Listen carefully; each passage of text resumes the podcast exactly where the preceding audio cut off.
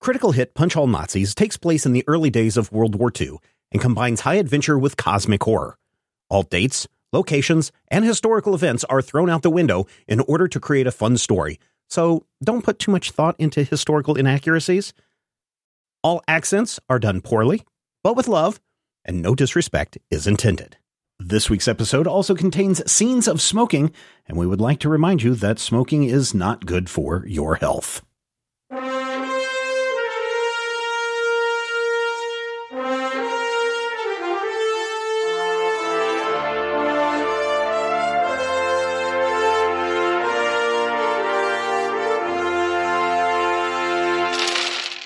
Last time on, um, On critical hit. He doesn't know whether he should say something now or take it to his grave.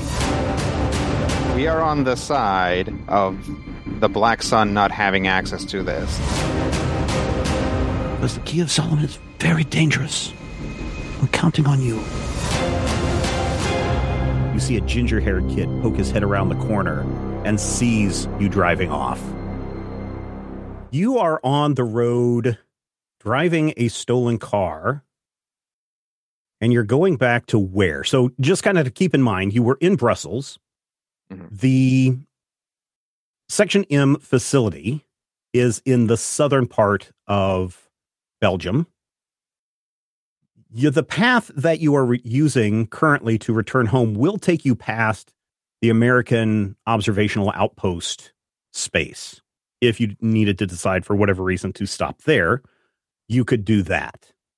But it's going to take you on the path that you're traveling about an hour to get back to Section M. And roughly 10 minutes have passed since you, uh, I'm guessing, Bug Eater picked up Valentino and um, Dutch. Dutch at the uh, at the park. What did you do with What did you do with your machine gun? Oh. Uh, we moved it. Oh, we stowed it in the alley, didn't we? I know that's what you did with the uh, the car that you were driving, the one that was issued to you. I didn't know if you left the machine gun in that car or not. Okay, who last had that machine gun? It was Bug Eater. Why would it have been Bug Eater? I was the only one who didn't use the machine. Gun. Oh yeah, gun. that's right. That's right. Wasn't there some talk of draping a coat over it? And- Yeah, I. That's that's why I thought we took it because yeah, we talked about Okay. like hiding it, All right. and But in it- fact, somebody made a joke about uh, getting a violin case. yeah, that's me. So is it in the car with you? Yeah, we probably put it in the back. Okay. Rob, if you would roll me a insight plus vehicles check. boy. You can you can use cars uh, as your focus on this. I would I would hope. so. Ah, two successes. Aw. Very good. Neither of those is a crit. None of those is a crit, but that's okay. You've got two successes. Uh, so you're driving along, and it is dark. The sun has gone down. The street lights of Brussels are now in your rear view mirror. And what do you do? We're are we heading back? Doolittle kind of implied that he wanted us to keep the Americans in the loop. So maybe we can swing by it. Well, but then again, like, is that going to cause problems if people see us? Because as far as people are concerned, we got kicked out of the army. So I don't know. Should we go back and tell them about this or just skip it? I mean, going back does blow our cover. Okay. Well, if nobody feels strongly about it, then let's just head uh, back to section M. All Yeah, right. sounds What what else are you guys talking about on your way back? So Um, anyone have any thoughts on that uh, little poem there? Uh, well, it sure seemed cryptic. Yes. In the land of the Um, ancients where the stars align, eight artifacts of power shall the portal bind. One to speak with spirits is found in the crypt, one to shield from harm, one hidden in the ship, one to reveal secrets, and one to unlock charm, one to control elements, one in plain sight. The last will be the hardest to be obtained from open fight. Together they hold the key to unlock the gate to Carcosa's twisted fate. off the top of my head, I can't think of anything that these are. So clearly, we need to do a lot more research if any of this is supposed to be ringing a bell. Definitely for me, it's not. Bug Eater or uh, Doc? I mean, Brian has a vague thought, but not sure. Should be a known thing that possibly Valentino. Okay. Uh, in the land of ancients where the stars align, hmm like, um, isn't there like something about the Great Pyramids aligning to uh, some constellations? I don't know if it's the Big Dipper or what. So that's Brian knowledge or or Valentino? I'd say, I mean, that's Brian knowledge. I don't know if that would be Valentino knowledge or not. That's How about you roll a reason plus All right. academia, okay. and and uh, this will be a difficulty of three Ooh.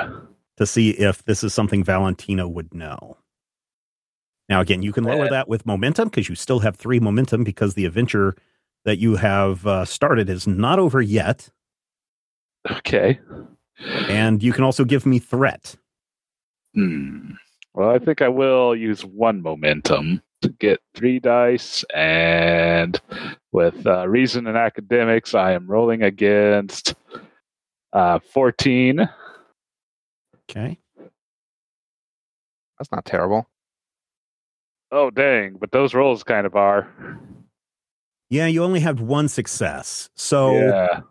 here's the thing Valentino, the character, seems to recall because your your background is more in academics uh, academic stuff, right? Yeah. You seem to recall at one point going through the library and remembering that the pyramids somewhat aligned to something something. But that was like 6 or 7 years ago and you were in a hurry and so you don't remember the exact details, but you remember pyramid something something. You saw it in a National Geographic, or maybe it was an astronomy magazine, or a Weird Tales. Yeah. Uh, the only thing I even have, even the slightest inkling uh, that could be anything, like maybe lands of the ancients, the pyramids. Like I feel like there's something about those aligning in some way. Perhaps that has something to do with the land of the ancients and the stars aligning. hmm You mean in Egypt? Yeah, again, it's just the barest niggling of a thought. Alright, Well, I don't know. Section M might have a uh, research division or something, a library. Maybe we can look it up. The land of ancients sounds like anywhere where there'd be ruins, so could also be Greece or Rome, right? Could be just pretty much anywhere. Oh, Riddle looked like he uh, would have been from these parts, so Yeah, assume but most of these things are. Oh, yeah, he didn't come up with the rhyme though. The rhyme was taught to him, well, he said it was like a family thing, didn't he? I guess. He, he specifically said that it was handed down from father to son through this organization, Right. Through through the secret organization, and he also said, if you remember, that he tried to call another member of the organization, and that person has also gone missing, or Mhm. wasn't answering, or he seemed very distraught by that. Yeah. Okay, Rob, would you please roll the same roll that you had again this time, difficulty three? Sure. Would any of my uh, talents pertain to this? You know, the born to drive or the off road? Yeah, I mean, probably let's try uh, drive all night and see if that will work. Let's see. When attempting a vehicle skill test to operate a vehicle, yeah, Oh, uh, three you or may higher. spend I may three- spend up to three momentum to reduce the difficulty by one or two or three. Yep. And Brian, you spent a you spent a momentum, right? Yes, I did. Okay. so there's two, I think.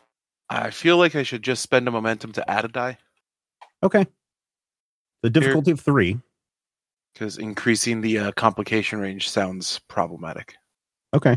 Hey, All right. You got three successes. Wow, very good. All right, so you guys continue to drive for a little while longer. You have gone far enough to where you have passed the uh, observation base, the U.S. observation base. You've got another 35 or 40 minutes to get to section M. I feel like there's something there that we're just not looking at, and I feel like, you know, th- this is clearly some sort of dark, eldritch, evil thing from beyond the pale. But I don't understand why no one will will say that. Why won't anybody talk about that? What? Why are we Why are we not discussing the monster in the room?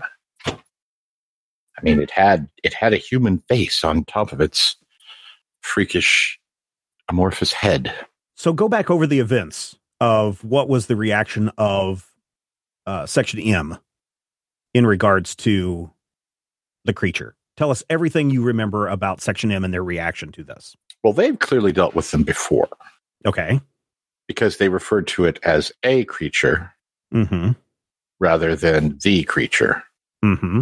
What else did they say? They said it was a shoggoth.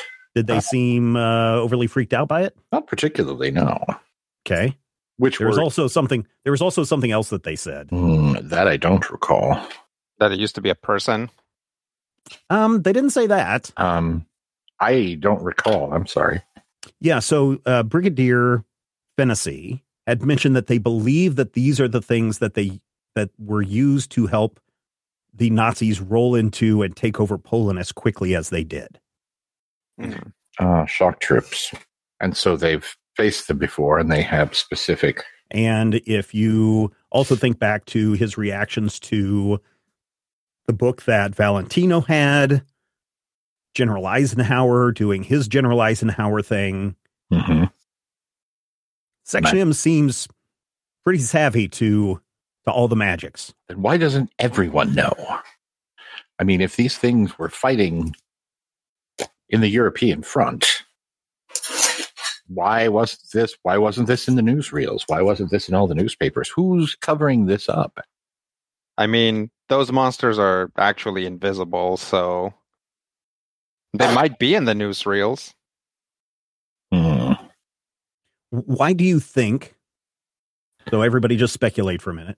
Mhm. Why do you think that everybody is keeping the magic stuffs, the weird things, Mhm. quiet? They're basically eh, for the same reason that they were keeping the atom bomb quiet, and They don't want know. the enemy to know Yeah, we you just know. don't want the enemy to know what you have, and so it's like an espionage thing. What has historically been reactions to people that display magical powers or summoning demons or whatever? Not great. They become beloved healers and centers of the community. Mhm. Mm, yeah, not not quite. I mean, they certainly become uh, pillars of the community in that they're tied to a pillar and burned. Oh, So there there may be a reason why, and and maybe maybe not so much for Bug Eater, maybe not so much for Dutch, or yeah, maybe not so much for you two. But Valentino grew up in the South. Doc has spent a lot of time in the Arkham area, and you've heard about backwoods folk spinning their magics Mhm. calling up all sorts of haints Mhm. and ghouls and specters.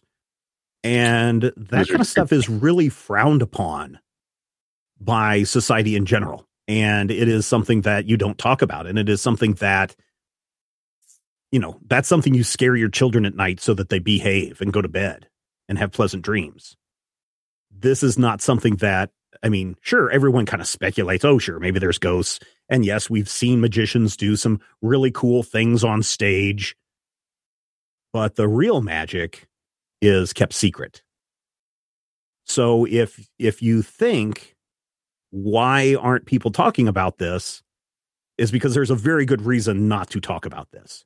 Uh, partially because of the backlash that magic users have had over the years, the negative connotations, maybe the people that know about the true magics and wanted to speak out no longer exist. And then also, as Rodrigo said, you don't want the enemy to know what's going on.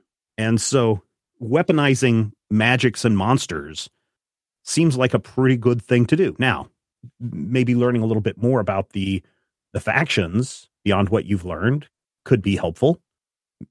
Figuring out what Section M knows, what they don't know, Mhm. Certainly, that's what Majestic wants, or what will become Majestic. What Roosevelt and Eisenhower and uh, Hoover want is they need more proof that this magic stuff exists. Okay. I wonder if that's what happened to Houdini. No, he got punched in the gut and died. That's the story. that's what they say. So historically, uh, because Lovecraft is not part of the universe that this Mhm. game resides in, Mhm. that would be really too weird. But um, he did he did work for Houdini for a while.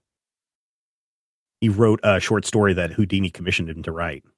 That's Oh, interesting. nice. Yeah. Hmm. Rob, roll again. Difficulty four. Wait, I'll use a momentum again Okay. to get an extra die. do, do we know why this is getting harder? Because uh, Four successes. Bug Eater's falling asleep. Wow, at the four wheel. successes. Very good. Very, Focus very cars. Ah, no. If it was me falling asleep, I have an entirely different thing for that. Oh, okay. Yeah, he would Like, be suffering. like- he would be suffering fatigue. He's and he's I dodging. driving. He's dodging all the invisible Shoggoths.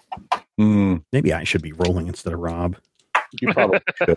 Yeah. Uh, you know, if as a, as a game master, you can't rely on the players failing or succeeding in rolls Right. a lot of the time because they will just do exactly the opposite. oh, I've learned that already. for. I've already learned Yeah. that six six sessions already, Rodrigo. Yeah. Yeah, they will unglue themselves from time. So you are now about 20 minutes from section M. Yeah. So here's what I'm saying, right? That movie has like a cauldron and a rhyme, and it only came out very recently. Mhm. So maybe Disney's one of them. I, you know, that's an interesting point. I mean, you, we, we got to look at all that stuff now. The broom. Who's in on it? Probably the people that are like in the know. And it's Mhm. like this Disney guy was like nobody, and all of a sudden he puts out this movie. Maybe that's magic too. but if Eisenhower is one, Yeah. do you think that means that the president is one? I mean, the president seems to employ them, and and also What- what- are, are we ones? Hmm. Or do you like, like explicitly mean like are they a sorcerer or in on the conspiracy? Well, I, I, I presume the president was in on it. I meant, is he, is he with the magic? I mean, maybe. Valentino, are you with the magic? Did you get anything from that book? uh, not that I can recall. Uh, now, uh, one of our foreign, you know, former companions, they seem to have some kind of Hmm. Mojo that was going on before he got it. Yeah, a lot of good it did him. Yeah. Well, simply having the magia doesn't necessarily mean that you can use it. I wish we'd gotten more time to look at the book. I Maybe re- we can requisition it. interlibrary loan. Rob, Yeah. one more time. Uh, Difficulty of four. Okay, use so did, momentum again. All right. Do we have any more momentum? You have one more. Yeah, because he's been Okay. he's been hitting it by more than one, so he's been replenishing Yeah, our two the, uh, momentum. Maybe But he's been no, able to reduce the difficulty as well. That's what I'm considering. Yeah, we'll do the Brian suggestion. Oh God, that sounds terrible. 19s. You want to lower the difficulty by one? Yeah, yeah. I'm going to use a momentum to add an extra die, and I'm going to use a momentum to lower the difficulty by one. Okay. So you have no momentum left. Four successes. Hey, you didn't roll complications. Nope, no complications. So, all right, and I got a momentum back. you have pulled up to the gate of Section M, and you are ushered inside and uh, signaled to move your car over to the uh, the garage, Yeah, or I'm sorry, Cruise. the garage. So you pull into the garage, and the headlights of your car fall upon a brown sedan that has bullet holes in it, and fenders ripped up, and windows shot out. And it's standing there, and you can tell that the head mechanic, when he sees you pull up, he is not happy at all. He is not happy to see you at all. You can tell that that oh, is the car that you. That is the car you left behind in that alley. Wait, how is that here? Well, presumably Ask they've somebody. got uh, somebody working for them in the Belgian I- police force. Yeah, I asked that out loud. How Oh, is you asked yeah. that out loud. Yeah. I, I answer that out loud. okay? Like, presumably they've got somebody working for them in like the Brussels police force. But hey, maybe we can ask. So I'll get out of the car. I'll Oh, wave at the mechanic. Uh, yeah, it's us. Can't believe you want to show your faces here. After what you've done to my beautiful car? Well, we didn't do this to the car. And also, you should have seen the other car. Why didn't you just drive this car back? A redheaded kid drove it to us and dropped it off. Oh, well, Uh, that's uh. nice of him. How did he know to bring it here? I have no idea. I'm sure the commander will want to know and have a word with you. He said he took a shorter route to get here. Uh, clearly. And Hey. where did this car come from? We he says, stole pointing it. to the he he's been chewing on a cigar and he just chews so hard that the cigar just bites in half and falls onto the ground. You what? You stole it? Yeah. He walks over to the phone, picks it up, dials. You really can't make out what he's saying, but you just hear, oh, yeah. whoa, whoa, barely make out what he's saying as it is. Yeah. He hangs up the phone. The brigadier wants to see you. Okay. All right. walk up a couple of flights of stairs to the brigadier's office. I don't know, you're in his uh, outer office. Okay. His his secretary is there typing on the typewriter. The minute that she sees you, she just stops and she looks over the top of her glasses at you. You know that very disapproving look Mhm. that uh, women and men do when they have their glasses down on their nose and they just look at you like you're in trouble. Mhm. She pushes a button. They're here. And you hear the brigadier, send them in. You may go in now. We'll go in. All right. So, Close the you door behind seems us. to have had, presumably. oh yes, definitely. You seem to have had a bit of an adventure. Yes. Yes. I guess you could call it that. Can you tell me why you stole a car? You do realize that we are in this country as guests? That stealing citizens' cars in the middle of the night is not proper. Uh, you could very easily get us kicked out of this country and ruin everything that we are working towards. Why did you steal the car? And his just Uh, like his face is like red and he's trying to keep his composure. well, because the wizard busted up our old one. Um, we'll get that to that in a moment. Why didn't you call?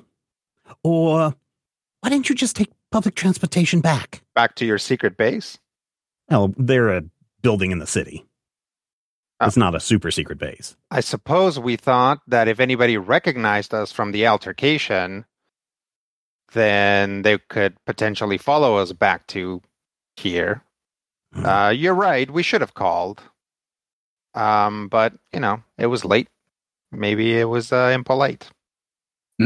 Not in not in this case, please. In the future, think about where you are. Think about who you represent, and unless it's an extreme urgent matter, try not to steal any bleeding vehicles from our allies and friends. So you're saying if it's an extreme circumstance, we could do that. yes, in an extreme circumstance. Like This how was not- extreme? Like a zeppelin lands in the middle of a soccer field, and a wizard and two other agents are shooting at us, Because that's what happened. And the and person then and then we meet like possibly a third wizard or a second wizard who then tells us a super secret rhyme, and he's part of a secret slow- organization. Slow, slow down, slow down. What is this? Now, you went to this address. Tell me everything. Oh well, you're the one who keeps wanting to start the debrief debriefing backwards. and he pinches the bridge of his nose. Give me the strength. All right. So we had one clue, right? Montag to go, and then uh, this place was highlighted, and that place turned out to be an occult bookshop, and you know curiosities and things like that. Mm-hmm, mm-hmm. Um, we thought that we had plenty of time because we thought that meant that they were going to hit that place on Monday. But in fact, turns out that Montag is the name, or more likely code name, or one of one of the Nazi operatives. Because him and another man named what was the other one named? I think it was. Monday and Tuesday, wasn't it? Yeah, but I don't remember what Tuesday is. No. Dienstag is- Deanstock. Okay. So another one named Deanstock was there as well. And then they kidnapped the shop owner. So we tried to save him. We got him away from them, but he had already been hurt pretty badly with magic. Mhm. Um, can you describe us these gentlemen? Wait, can you describe these gentlemen? This this Montauk and Dienstock. Yeah, so uh, one of them was like very round, and then the other one was skinny, and they had a mustache like this. And one of them was wearing like a hat, and the other one was wearing this type of hat. Were there any insignia on their clothing? Not none that we noticed. He nods to the secretary, who you didn't realize was standing in the room with you, and she nods her head, turns around, and leaves. Why would they want to kidnap a bookstore owner? Um, may I? And I'll just uh, if he has like you know like a pad of paper and a pen, Mm-hmm. I'll like draw the like dotty cross symbol Okay. Uh, he's part of some organization that uses this as a insignia. He had this on the outside of the shop, so it was plain to see. But his organization seems to have some knowledge of what the Nazis seem to be after, which is, and I'll like kind of stage whisper to him, some kind of place named Carcosa. Carcosa. Are you sure that they weren't looking for Carcassonne? Because that is in the south of France. Oh, they he No. checked specifically Mm-hmm. if that was what they meant. Carcosa. You see him writing this down on his pad. Mm-hmm, mm-hmm. Did the man say anything? Uh, yes, he gave us. He said that uh, things were in the works now, and that his organization was under attack. Uh, and then what is he the name of the organization? I'll, I'll tell him it's the Luminaries, but like, because because like the Luminaries is like also itself like a pretty normal common concept, right? So I'm like the Luminaries, but I don't know what to do with that. right? It's like any any uh what i want to say like any field has its luminaries right? The secretary comes back in and walks over and hands a piece of uh, like a manila folder to the brigadier. And he opens it up and is reading it and he's like uh-huh. Uh-huh. Hmm okay um go on what else? Uh what else? We chase them all the way to the uh soccer stadium or football stadium Mhm. and uh there was a zeppelin there and uh rather than try to chase them or prevent them from getting on the zeppelin we recovered uh the shopkeeper whose whose name is riddle um Mhm. and then we took him back to his shop and then before he died he told us of our organization and he said that uh, his family had passed down a, a rhyme that was now relevant presumably because it some cryptic clue to finding this place this Carcosa. hmm boys am i missing anything Not that I remember. I there think was we a, a rhyme. Yes. a riddle by a man named Riddle. How do you know this man wasn't just pulling your leg? we don't well uh, so we suspect that he wasn't on account of being kidnapped by magic nazis Mhm. Mhm. He seemed awfully uh, earnest about it. Uh, in fact, he uh, we found and and uh, Doc over here treated him like he was dying, and he told us this stuff. So he's a hell of a prankster. If if he told us this with his last breath, just to have a chuckle. I feel like the Mhm. mortal wounds were probably the step that made me believe him most. Carcosa, a riddle. Mhm, mhm. Have does that mean anything to any of you? I'll I'll steal his pad again, and then I'm a civilian now. I'm I'm having fun with this. Uh, Well, I mean, technically, you work. f- You still work for the U.S. government. I know. you are I know. assigned to Section M. I'll grab his pad again and start writing down the riddle. He picks it up. He looks at it. Uh-huh, uh-huh. I don't. So I'm I'm breaking it up. Basically, I'm I'm breaking up the stanzas or like the the verses, each one that talks about like one. So I'm like, I don't know if they're supposed to be like if like the way that this is written matters, but so you know, it's like in the land of ancients where the stars align, eight artifacts of power shall the portal bind. Line break. One to speak with Mhm. spears is found in the crypt. Line break. One to shield from harm and so on. He looks at this. There's not a lot to go on. No. Do we know why they want Carcosa? Um, Didn't seem like it was for anything good. the shopkeep seemed very intense about it. It's clearly a place of great meaning to someone. Um to the point You- where he didn't even want us saying it out loud around him. Does anyone remember what the luminaries were locking away in Carcosa? I didn't write it down in my notes. Uh, I'll give you a freebie here at the cost of one threat. Sure. It is the uh, the Key of Solomon. oh. Uh yeah, I'll be like, "Oh yeah, I remember now. It's uh the Key of Solomon."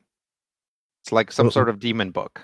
Well, that is troubling. Key of Solomon, from what I remember as a child, was a King Solomon created it obviously to control spirits and demons and to grant him great wealth and success.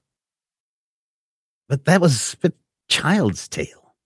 Wasn't I mean, I thought I thought that monsters and wizards were children's stuff, but here I am and here you are. Mm, quite. He nods to the secretary who disappears again right out the door. He opens up the manila folder and he shows you two pictures. One is a thin man with glasses and a mustache. He's very, very thin and gaunt. And the other is a rather tall, bulky man, well over six feet tall. Uh, the suit that he is wearing seems very, very tight. He also has glasses and a mustache. Uh, do these look like the gentlemen you encountered? Yeah, this is them. Uh, they also had a third man with them, but he died, I think. Mm-hmm. Well, these two are members of the Black Sun. And they are, from our records, rather high ranking as far as their magic users. They usually go out into the field to um, oversee novices, new initiates into their order. And we have heard word that they have been all over Europe these last three months. Hmm. And the names are indeed Montauk and Deanstock. They are, from what we can tell, powerful wizards and probably should be avoided whenever possible, unless you are prepared to counter their magical abilities. Oh, you don't have to tell us twice. If we uh if we had had the option, we wouldn't have dealt with them at all. Mm-hmm. Mm-hmm. They're also like they're serious. Like they opened like their guy that they brought with them opened fire on us out in the middle of a street. They're not joking around and they're not necessarily trying to keep things that quiet. The Black Sun mm, are rather heavy-handed with their methods. Yeah. Anything else? Uh let's see. Um uh car secretary. chase, Zeppelin. I think we got everything. Oh yeah, he holds up a newspaper and says, uh, "Yes, um, you did make the papers." Uh Yeah. sorry about that.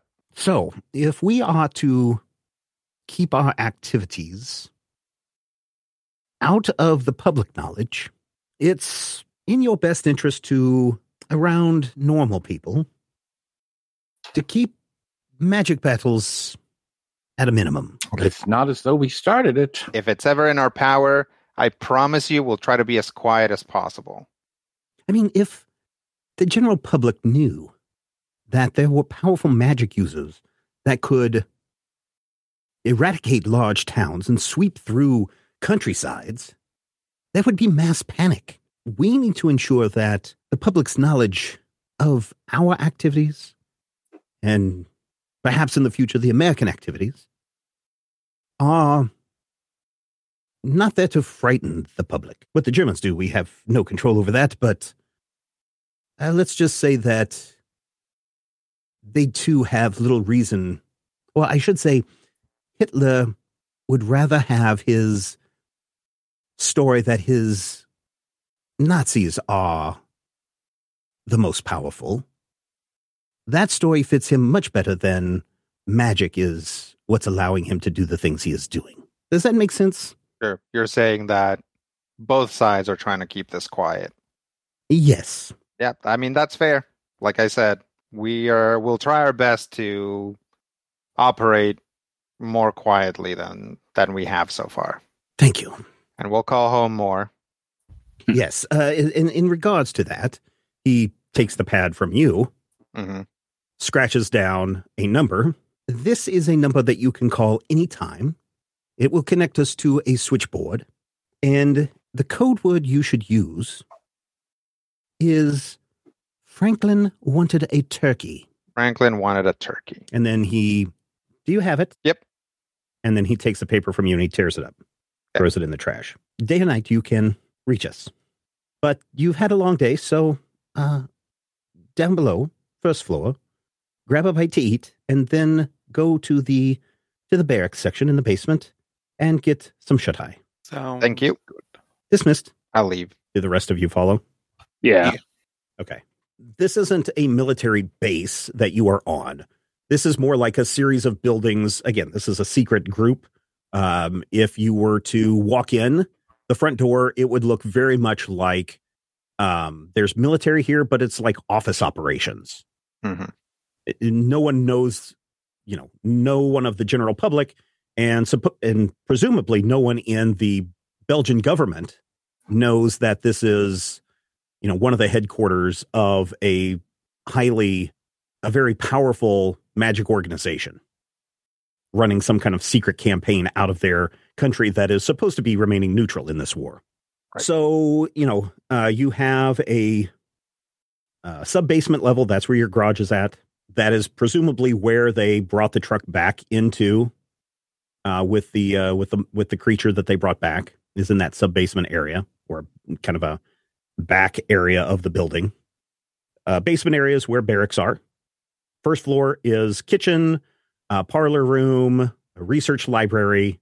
Second floor is upper administration, and then you don't know what is on the top floor. I'll go get something to eat. Okay. Yeah. Yeah. go in and it's uh, even though it's it's relatively late uh, the kitchen is still open. Uh, they have some cold beans some cold biscuits some cold eggs that you can that you can have. There's nothing really hot right now. That's okay. i guess i guess a question i should ask all of you to think about and maybe answer is what are your character goals right now? And what are the resources that you have on yourselves or have with you to achieve those goals. Let's let's start with valentino. Valentino what are what are what are your wants? Hmm. and what are the resources that you have to achieve those those wants and goals? Uh, I mean, I feel like the main thing Valentina would be wanting right now is some kind of clear idea of what's really going on with all this.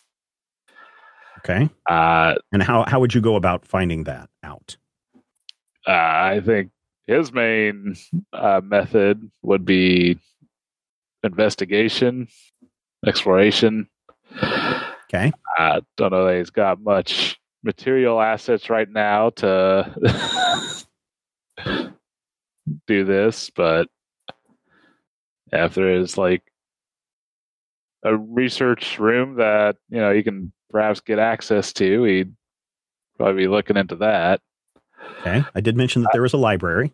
Yeah, uh, yeah, he might have to start poking around there, but I think right now he's just concerned about uh, filling his belly while kind of digesting the events of the last couple hours. okay. All right. Doc what about you Uh, I feel like a short term goal is to stop being yelled at by people who gave us no clear goal and no real idea of what we were doing, but still disapprove of the way it was done. But long term goal is I want to know about these these shoggoths. I want to know about these things that are happening. Yeah, sh- Shoggoths. Yeah, that too. In the shadows. There's I I, I it, it it is frustrating to me that there is this entire apparatus that knows these things that we don't. And it, it seems like I, I, I want to know what's what, how, where, you know, is there a way to fight these creatures? And more importantly, why are they so creepy? So hmm.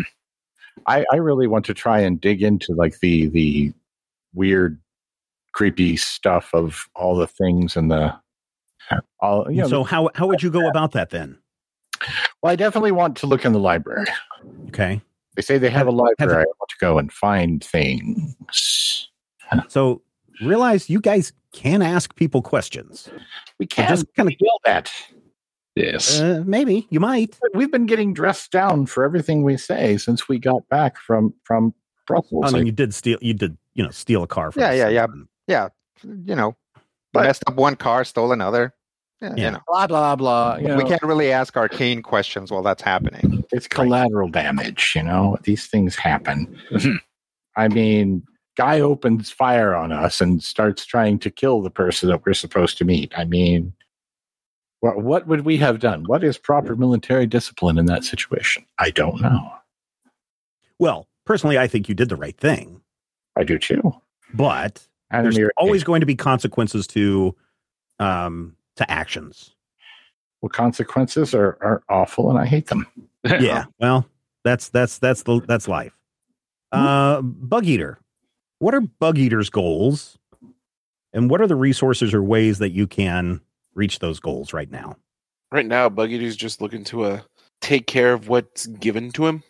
And you did very well by abandoning that car in the alley. Yeah, like as far as a mission goes, like we've been told by Eisenhower to work with these guys and deal with things. So that's what Bug Eater's going to do. Okay. If Do he you gets have a any hold of Do you have any resources that Uh, can help you out? only my capabilities. Uh, Okay. Maybe a couple of contacts if uh, things get go sideways in the wrong or to go sideways. Mm-hmm. Now you mentioned contacts. Who you have a contact, right? I have two. Oh, you have two contacts. Who who might they be? Uh, I have a vehicle contact and I have an aircraft specific contact. Uh, Dutch. What um what are your character's goals, and what are the resources that you have that you can use to achieve those goals, or what what what do you want and how are you going to get it?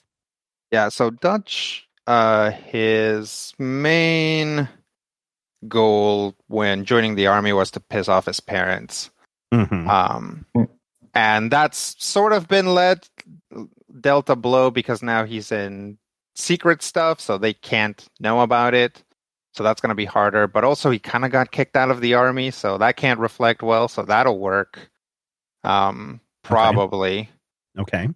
Um, but really, more the reason why Dutch wants to piss off his parents, like that's the that was an immediate goal, um, is because Dutch has been traveling around Europe on behalf of his parents' company, and he's been seeing the stuff that the Nazis are doing, and his parents don't want to do anything about it. So he's kind of simultaneously like, well, maybe I can do something about it and also piss off my parents in the Hmm. process.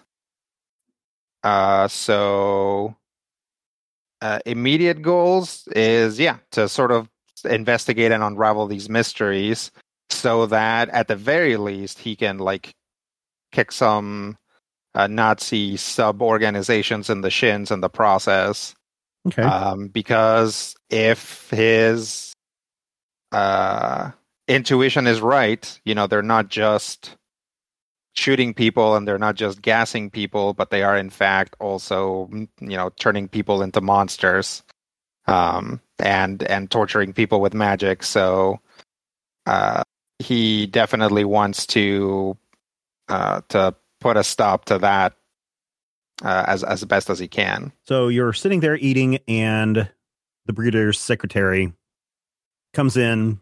She sees you all sitting around the table. She moves in the opposite direction and goes and gets herself a cup of coffee and sits at a table away from you. Rude. That's fine. Is she young? No, she's an older woman. Okay. She's she's relatively short. I would say she's probably about uh, between five two, five four, something like that. She is wearing Mhm. heels. Uh, she's got uh, graying hair. It's not gray, but it is graying. Uh, she has spectacles that she was using. They're kind of um, thick, dark rimmed uh, frames that sit on her nose. You can tell that she, you know, working with the brigadier, she's probably somebody that has uh, seen a lot of things or heard a lot of things and but she is very much giving off a vibe of leave me alone but she is enjoying her coffee I feel like this is a trap. yes she pushes a button under the table you all fall through a trapdoor Uh, yeah, Dutch will just eat. He'll be like, uh, "Do you guys? I mean, we still have that uh, that crystal uh, dot on the map that we can probably go in and investigate. Um, unless you guys have any other ideas, they're not giving us a lot of guidance. They're really so not.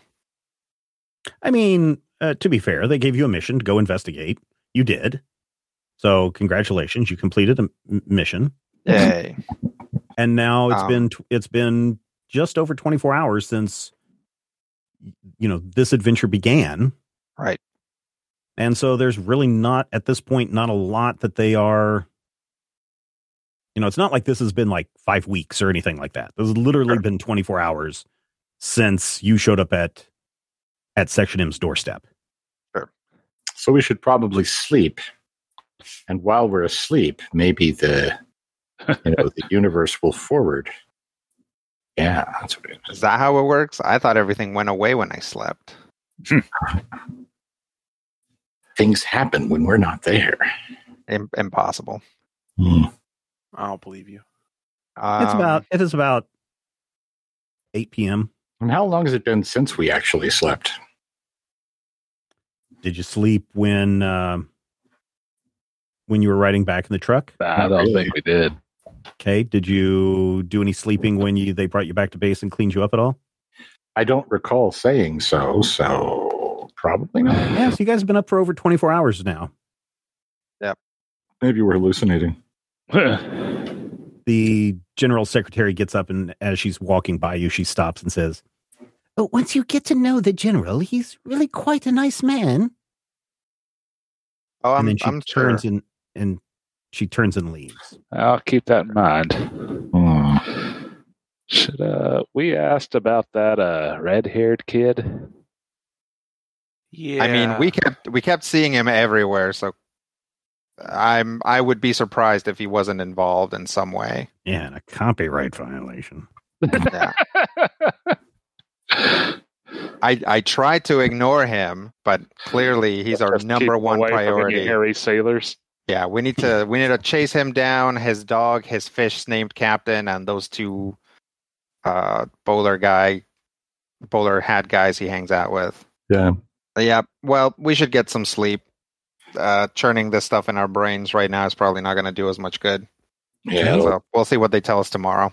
All right. You Okay. all go and rest.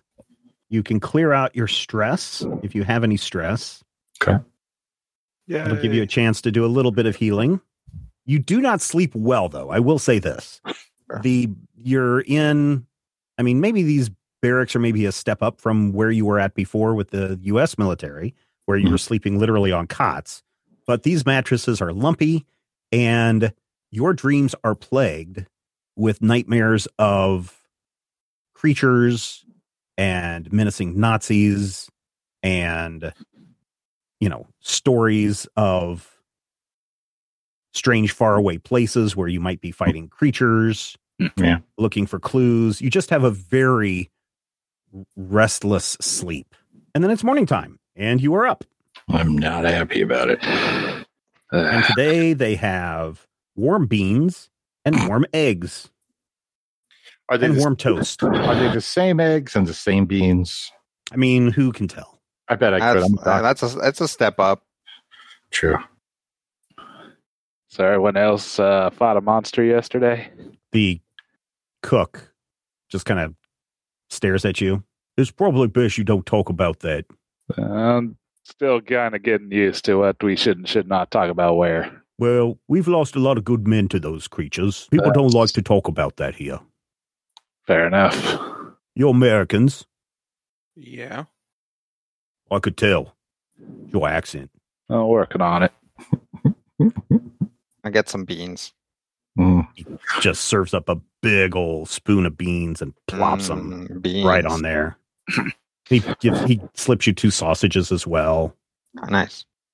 and what else? Uh, some eggs and toast.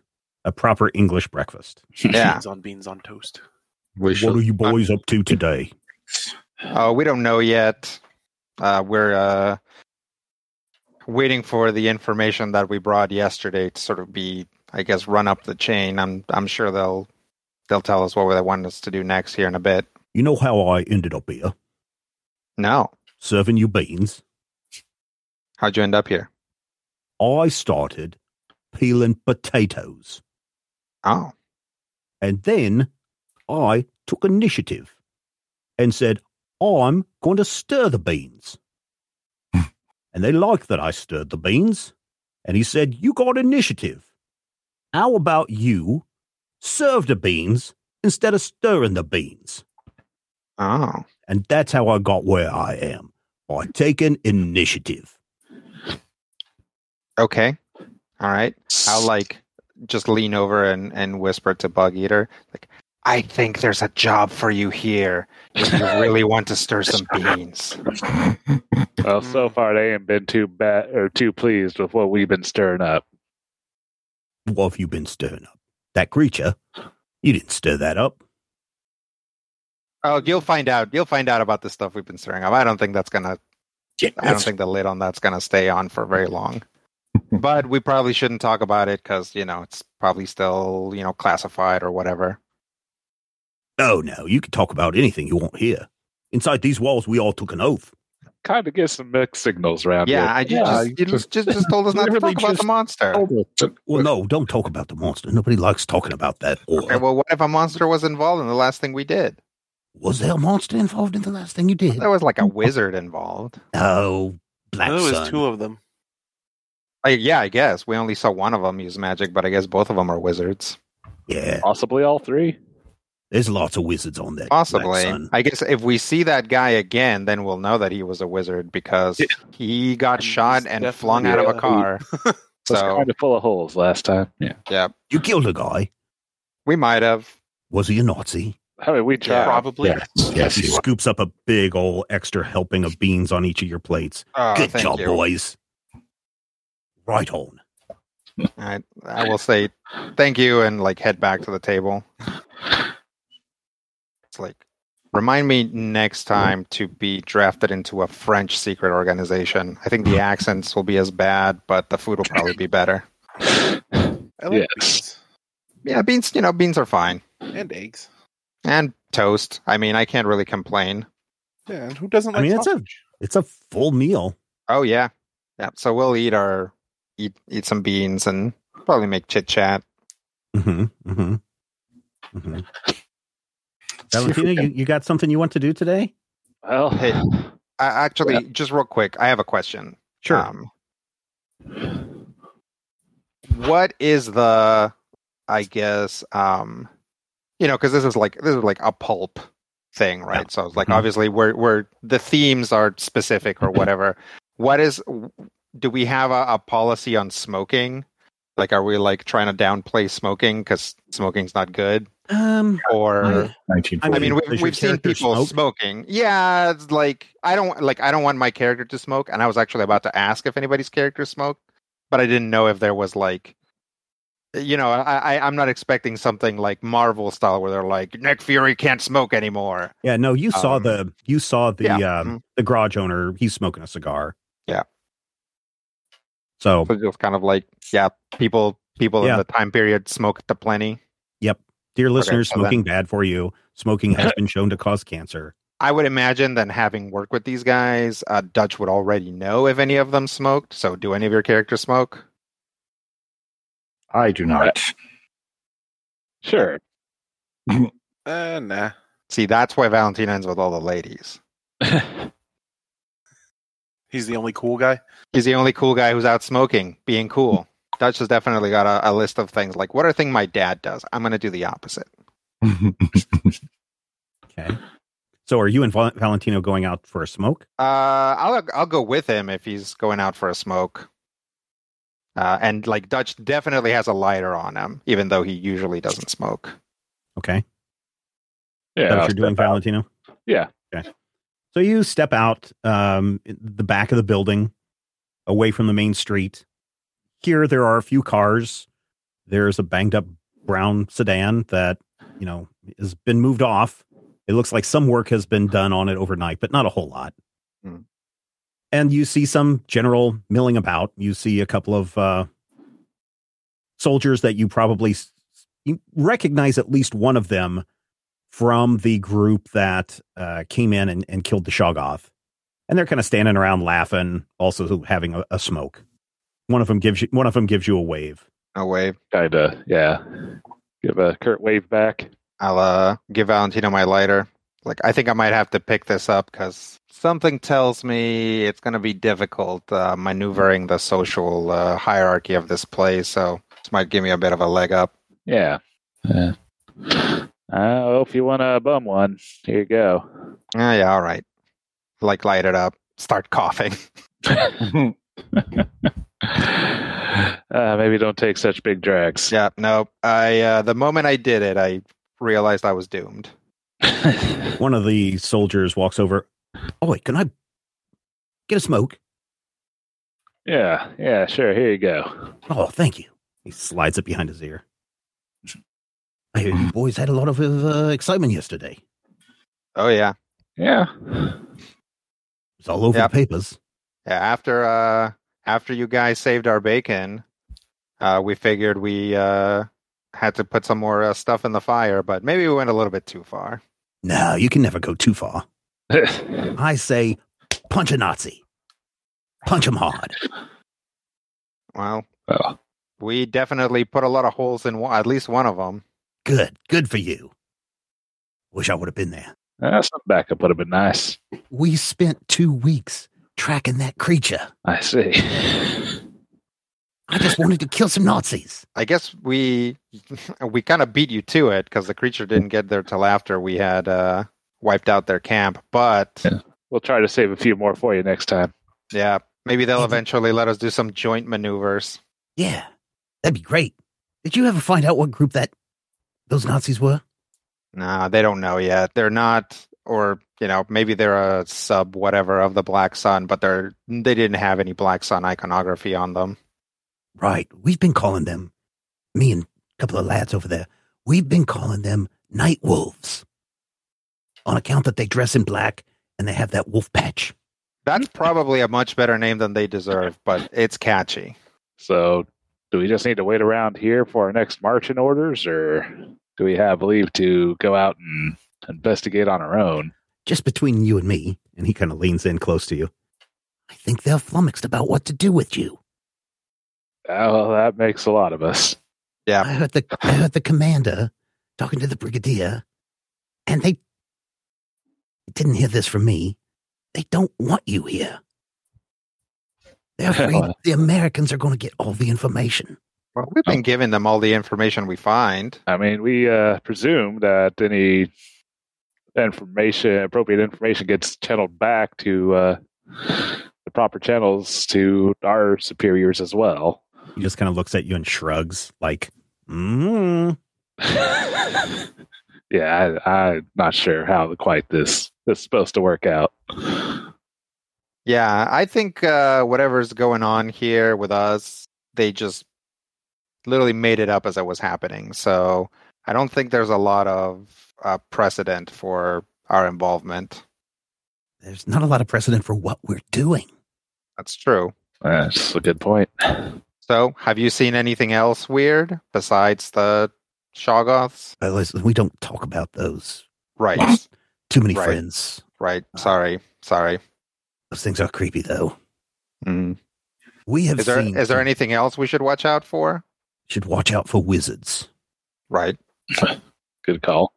They have wizards that can shoot light from their hand, suck breath from your lungs, blind you, cripple you. One lad had his whole leg almost snapped clean off. Wow.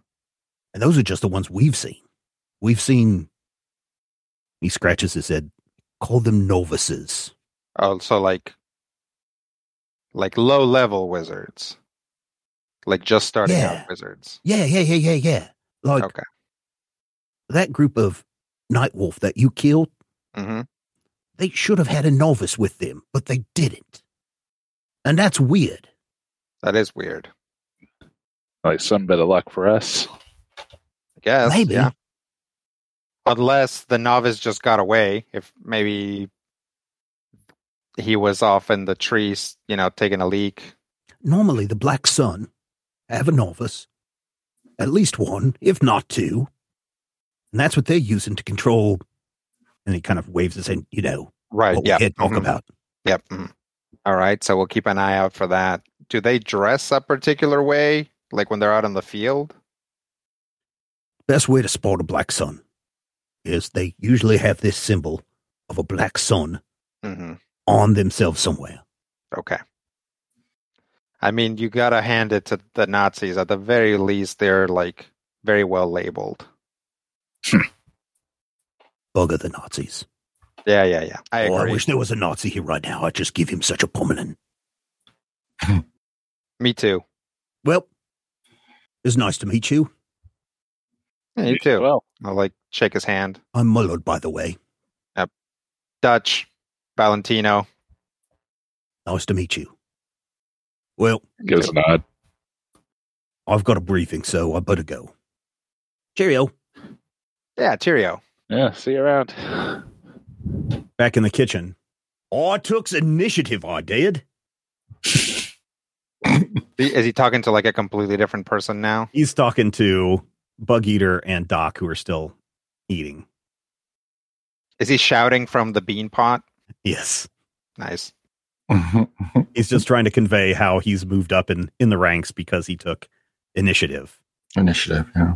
I'm just nodding along while I eat my beans. I'm going to go down to the library. I'm going to look under S. Okay, so you go into the library, Mhm. and the library takes up a big portion of this floor. And it's not a traditional library like you might go into a, you know, like one of the Rockefeller uh, libraries that that you've seen, you know, growing up. Mhm. These are this is a very nice library that you might find in a manor home.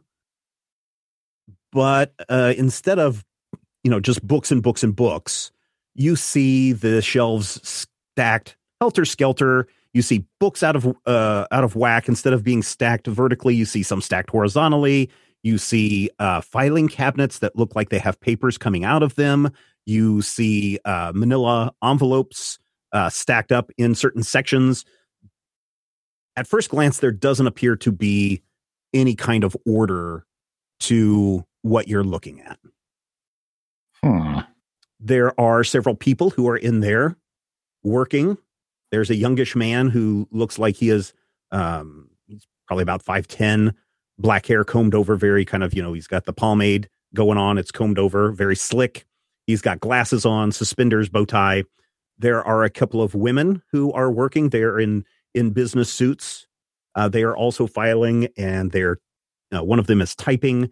The other one is moving around with. She's got a uh, card in her hand, and she's going from certain sections of the shelves to other sections of the shelves, pulling things off, uh, putting them down, looking through to make sure that this is the right information, closing it down, making notes, putting it into a pile on, on a cart, and then pushing the cart to the next area where she needs to grab some information. Excuse me.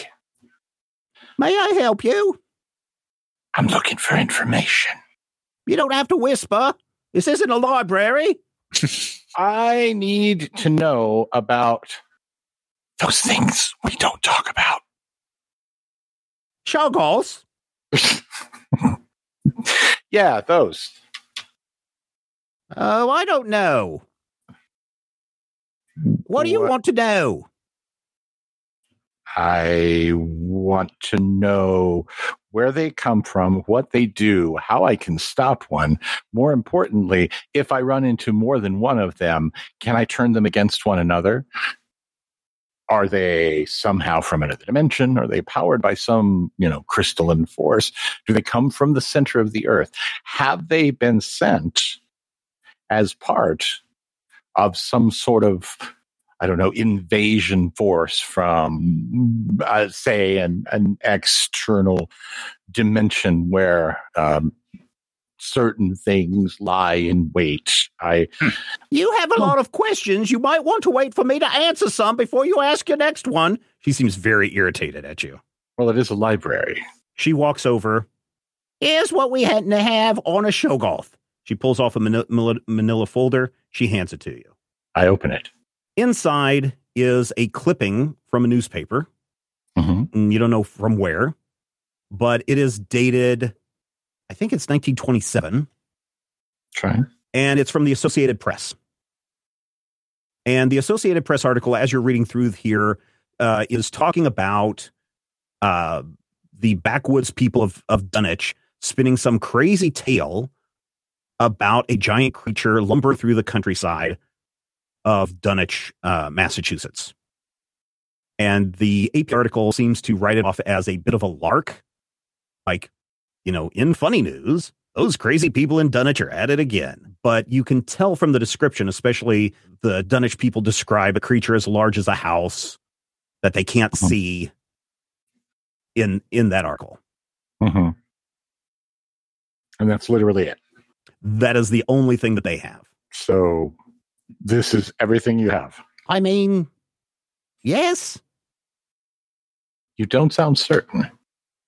I mean, what else do you want to know? We don't know where they come from. They're Nazi weapons. Well, if I knew what I needed to know, then I wouldn't have to ask you for it. Have you gone down to the medical? No. Should I? They brought the creature back two nights ago.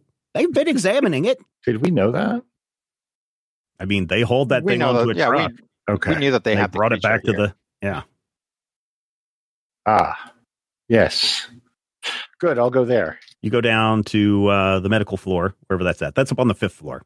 Mm-hmm. That's That the makes floor you haven't been to. Five is medical. Yeah, makes perfect sense. Uh, there are guards outside the door. Mm-hmm. Sorry, you can't go in. Why not? You don't have clearance. He points at your chest and shows that you have no badge. He points to his shirt. He has a badge. But I have top clearance. No, you don't. I was brought here. You're one of you're one of them Americans. And he and the other guard kind of chuckle. I was brought here as an operative of one of uh, your allies in this great war, which we are all fighting together. I might add. No, you're not. Yeah, no, we're not. You don't have clearance. Can I see your badge? Maybe you should step off, sir. Does he have a gun? Yes. Is it a big gun? It is a big gun. I'm here about the Shoggoth. We don't talk about that. And he I starts to know. reach for his his uh, weapon. That's why I've been sent here. You haven't been sit here. We would know you would come in and you would have clearance. And he points at his badge. You would have one of these. Who has the clearance and how do I get it? You need to see the brigadier. Fine. What floor is the brigadier on? One floor below you. You were in his office last night. Right. I remember that. And and where do you go? As I'm going down the stairs to the cafeteria, I realize the brigadier's office is right here. Okay. I go to the brigadier's office. The same secretary that you saw last night is there. She's typing away. As soon as you enter, she looks at you. May I help you? Yes, I think you can. I'm trying to see if I can make it into the medical section, but uh, Why? why what? Why do you need into the medical section? I would like to find out more information about the. The what? Mhm. She just is like, I don't have time for your nonsense. The Shoggoth. What about it? I want to know about it. Have you been to the library? I have been to the library. And? It was a very entertaining clipping, but it's also more than a decade old and says literally nothing. She looks at you and says, Are you sure? I mean, am I sure? I, I I read it. It was there. It was on the paper. I looked at the paper. There were words on the paper. You're from Should I- Boston? I can tell by your accent you're from Boston. Yes. And you don't know about this. I know things. I don't know how the things fit together. She pulls out a folder, opens it up, looks at you, looks at the folder, looks back up. You went to Arkham. Yes, You know Dr. Armitage. I do know Dr. Armitage. So how do you not know about a Shoggoth? I also know Dr. West. Hmm. I simply wanted to know what information we don't know. We don't know where they're from. We don't know how they're made. And all we know is a 10 year old newspaper clipping, That's all we know now. except for the one upstairs that's being currently dissected. Who told you? I hear things. And so if I had clearance, I could go up there and I could compare what they know with what I know. But you said you don't know anything. Yes, and then the gentleman downstairs said we don't talk about the S word, and then he said it very loudly. So The soldiers do not talk about the Shoggoths because they have had bad experiences with them. Well, as have I. I am in administration. I don't care about a bleeding Shoggoth. So, if you don't care, you can fill out my clearance so I can go upstairs where the nice man with the gun will let me in to see what information we know. You have to speak to the brigadier. That's why I'm here. Like I know that she's not like a soldier, but do the does the um general staff like have like dress like military personnel? You know what I mean? Like you Yeah, know, not it's like- not quite. Like the person that Doc saw in the library was wearing like street almost like street clothes. He was wearing pants, suspenders, bow tie type stuff. The Mhm. women were wearing smart business suits. Yeah. The general, though, he's wearing military, you know, his military uniform. right. The excuse me, the two soldiers, the two soldiers that you saw down in the uh, courtyard and the one that you spoke to, he's Mhm. wearing a military uniform fitting of his rank. Okay. Here's here's here's a here's a, a group of people, Matthew, that don't want Americans here. Mhm. You've already caused a bunch of trouble on your first day. Mhm. And um, your attitude towards her has and as and also to the to the person upstairs has made them like you even less than they already do not like you. Oh, that's good. Everyone hating you. Yeah, that's helpful. I know you're busy, ma'am. I apologize. It's it's a new situation for me. I, I as you know, I am an American, and we do things differently. And I suppose I should take that into account. I don't want to keep you from your work, and I certainly don't want to interrupt the brigadier. I don't want to make more of a scene than we already have. Obviously, there have been mistakes made. And part of that is absolutely on me. But without context, without assistance, it is going to be very difficult. And so, Well, I understand what it's like to be in a strange country. I didn't ask to come here. I too have made a few mistakes. The first day I went to the third floor instead of the fourth floor. I can see you're trying. Come back in an hour. Bring your friends. And I'll see if the brigadier will see you then. thank you. I appreciate it. Run along now. I go back to the ground floor. Uh, what's everyone else doing? Once we're done hanging out outside, I'll probably go back to the to the mess. Uh, yeah to the cafeteria to see if Okay. these guys are still there. Bug Eater, have you just been sitting there this entire time? Eating No, it's beans. Waiting for my turn. Okay. So what are you Uh, doing during this entire time? Bugger will at least let uh, Doc know where he's going, but he's going to head to the garage, uh, excuse me, the garage, to just take a look at all of the vehicles that they might that we might have access to, so as he can become familiar with Okay. whatever he may end up driving. in. Yeah. So the garage area, there's you know there are several there are several workers there. Uh, people are doing weldings. People are doing hammering. Uh, people are doing servicing of engines. There are certainly some very nice vehicles that would probably be reserved for the the brigadier and higher ups in the organization, but maybe not necessarily. But that's what I what you could assume. Uh, there are also average cars. There's a couple of sedans, just like uh, the one that you were requisitioned uh, to go to to Brussels, and then there are two large military, or I should say, there's a spot for two large military transport trucks. One truck is not there. That bay is empty, but the other one is there, and there's people working under the hood on on that vehicle. Um, you can also see that there is a uh, flatbed that was used to bring the the creature to the facility. There is at least one motorcycle and several bicycles. Probably ignore those since it seems like the group would have a problem with, you know, group probably wouldn't be given a motorcycle. It's got a sidecar. Yeah, there's still four of us. Two more sidecars. Now we're talking. Just kind of wander through the garage to take a look at all the different vehicles, see if anybody approaches me. If no one approaches, I'll approach whoever uh, is in charge.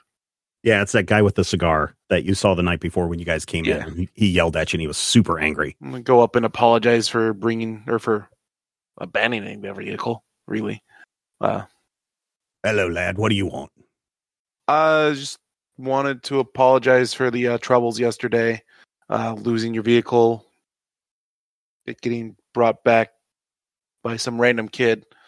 Uh, was also looking to see if there was any help that you guys needed here, uh, while the rest of my guys are looking for whatever we're going to be doing next. Uh, I'd like to keep my hands busy and get to know some of these vehicles, especially if I'm going to be handling any of them in the near future. He kind of looks at you and he kind of scratches his head, you know, and he's kind of looking you up and down.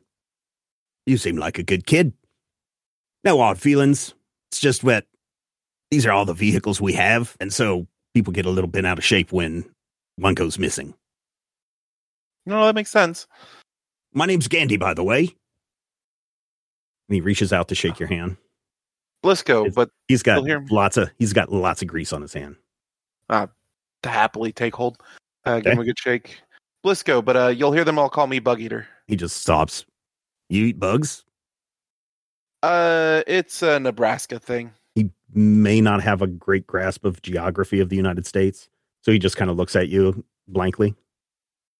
Uh, that's what they uh, call the people from the state that I am from. Oh, right. or at Well, least used to. there's a wrench. That call right there needs to have its spark plugs removed. All right, grab the wrench and He get to work. Pat you on the shoulder as you go off and work on that car. What uh what about uh Dutch and, and uh Valentino? Yep. Once we're done outside, we'll head back to the cafeteria and see if anybody's still there. Okay. So Bug Eater is gone. You don't see him. Mm-hmm. You're standing around for a minute, and then uh Doc comes in looking maybe a little flustered. Hey, Doc, you doing all right? Uh, yes, I may have gotten us access to the medical floor where they're examining the hospital. Right, right. Uh, okay. Do you think you think you could actually learn something from looking at it? Because I'm, I'm not. I don't think I'd be able to get anything out of that. Mm, possibly. I mean, yeah, good, good for you. You've been exploring around. A little bit. That's good. Lot of bureaucracy. Very British. Yeah, I think. I mean, at least for us, it's gonna be a lot easier interacting with the lower ends of the pyramid. Mm. I think the, uh, you know, Top grunts like us are going to have a lot easier time, or we're going to have a lot easier time talking to them than talking to the brass or uh, staff. Just a guess. We Hmm. hung out with a soldier for about 10 minutes, and he was actually a lot more friendly and helpful than anybody else has been so far. Good point. But yeah, probably can't get us, ac- uh, at least not legally, get us access to the uh, medical bay. So there you go. Hmm. Where's Bug Eater? I mean, I'd have one guess. Oh, you The think he's down in the garage? Unless there's anywhere else where they keep things with motors. Yeah, that's a good point. You know what? There's got to be a. If there has to be a silver lining, is the fact that we ended up someplace with a fleet because I think uh, Bug Eater was really starting to feel bad from uh, just being able to tweak that one Jeep. Were Jeeps invented yet? Oh yeah. yeah, I think he had that as juiced as much as he could. Well, let's uh, let's go see what he's up to, just to see what he's up to. And uh, you said, uh, do, do we need to go talk to someone about the? Yeah, the brigadier's uh, secretary general said give her an hour or so and she would see about getting us some clearance. Okay. I will go up and see her after we see Bug Eater, see if he wants to come along. We'll go down to the garage. Yeah, there's uh, lots of vehicles here. Uh, you can smell sometimes like exhaust because like they'll start up a vehicle. Yeah. Some exhaust will fill the space. They'll shut it down. You see guys wrenching on engines. You see another one that's up on a lift, and a guy is is changing tires or doing something underneath the vehicle. Uh, there are sedans and fancy cars. There's one truck. Uh, you can see the platform that brought the the creature in the night before or two nights before and um, there is a bay that is empty where another truck would probably be at. And people are just wrenching around talking. There's a radio playing. Everybody's listening to some music. And way down at the end of the line, uh, underneath the hood of a sedan, you can make out the uh, back half of Bug Eater, who is way underneath that hood, wrenching away. I'll walk over. I'll like knock on the side of the car like it's a door. Pull myself out of the vehicle. Uh oh, hey guys. Hey, find anything good in there? Well, just tweaking it, making sure all these. Just wanted to be familiar with whatever we got stuck with next. Well, it's good to know that at least one of us is getting clearance to what they want. But uh Doc over here, uh he wants us to come with him because we might get some access to the medical bay for him. And then after that we're going to try to figure out where they keep their dolls so that Valentino can uh, get access to that. Eh, fair. Yeah, I can come and help.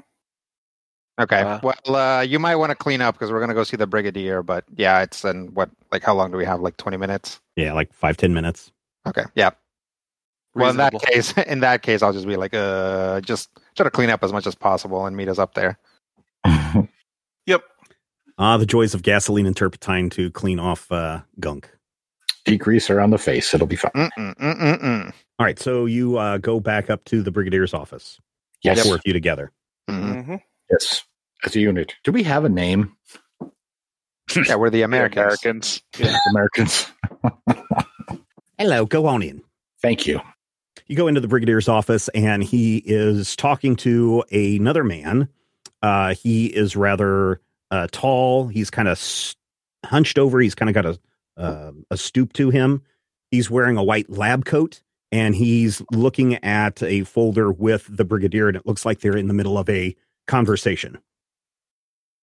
Ah, hello. Ingrid said you were asking about the, you know what. Yes. Yes. I, I had hoped to get at least to look at it or to talk to the people who were looking at it. This is Dr. Sprecher. Or maybe it's Spreaker. I don't know, patron. I'm sorry. Hmm. This is Dr. Spiker. He's in charge of our medical facility. You kind of recognize him because the night that you guys came in and got Mhm. patched up, he was one of the ones that kind of gave you a quick once over to make sure there wasn't anything super serious with you. Okay. Yes. In retrospect, probably checking for some other stuff. Well, he seemed uh, at the time, uh, in in retrospect, uh, he seemed a little bit dismayed that there was one person who uh, was dead out of your party. He seemed Mhm. very dismayed by that. Yeah, and then he looks at you and goes, "What? There are five of you." There were. Yeah, one of them had, or, or one of us uh, had this thing in his eyes that's called like a Yorp or something. uh, the general kind of coughs. Um, he's one of the Yith.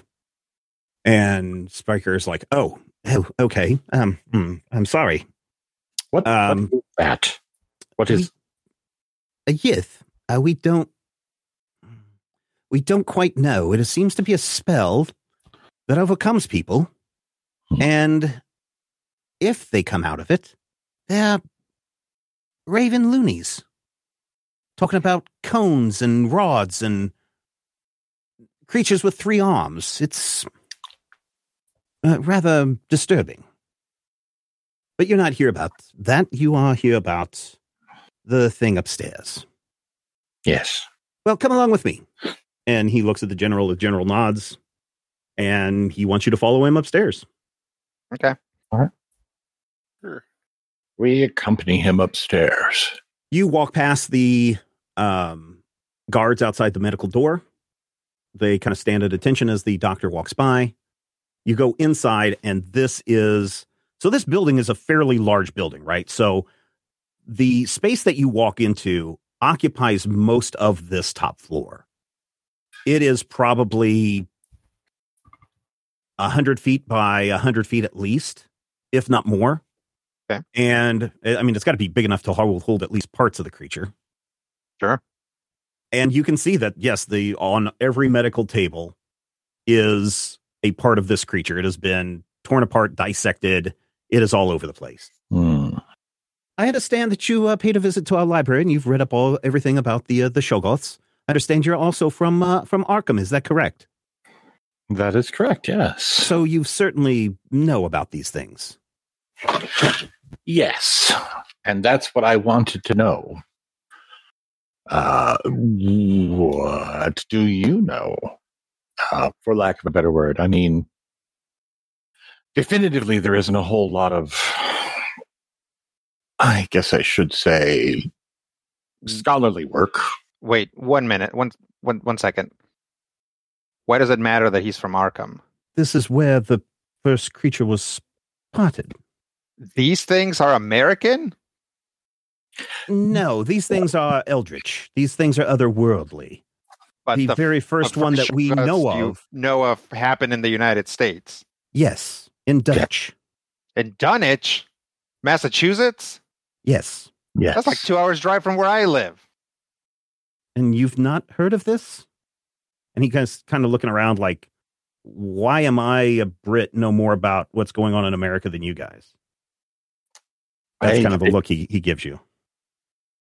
I believe that the single page of actual information in the files downstairs is probably the answer for that. But is it intelligent? Was this one, do we believe, intelligent or was And it? we think they're all intelligent.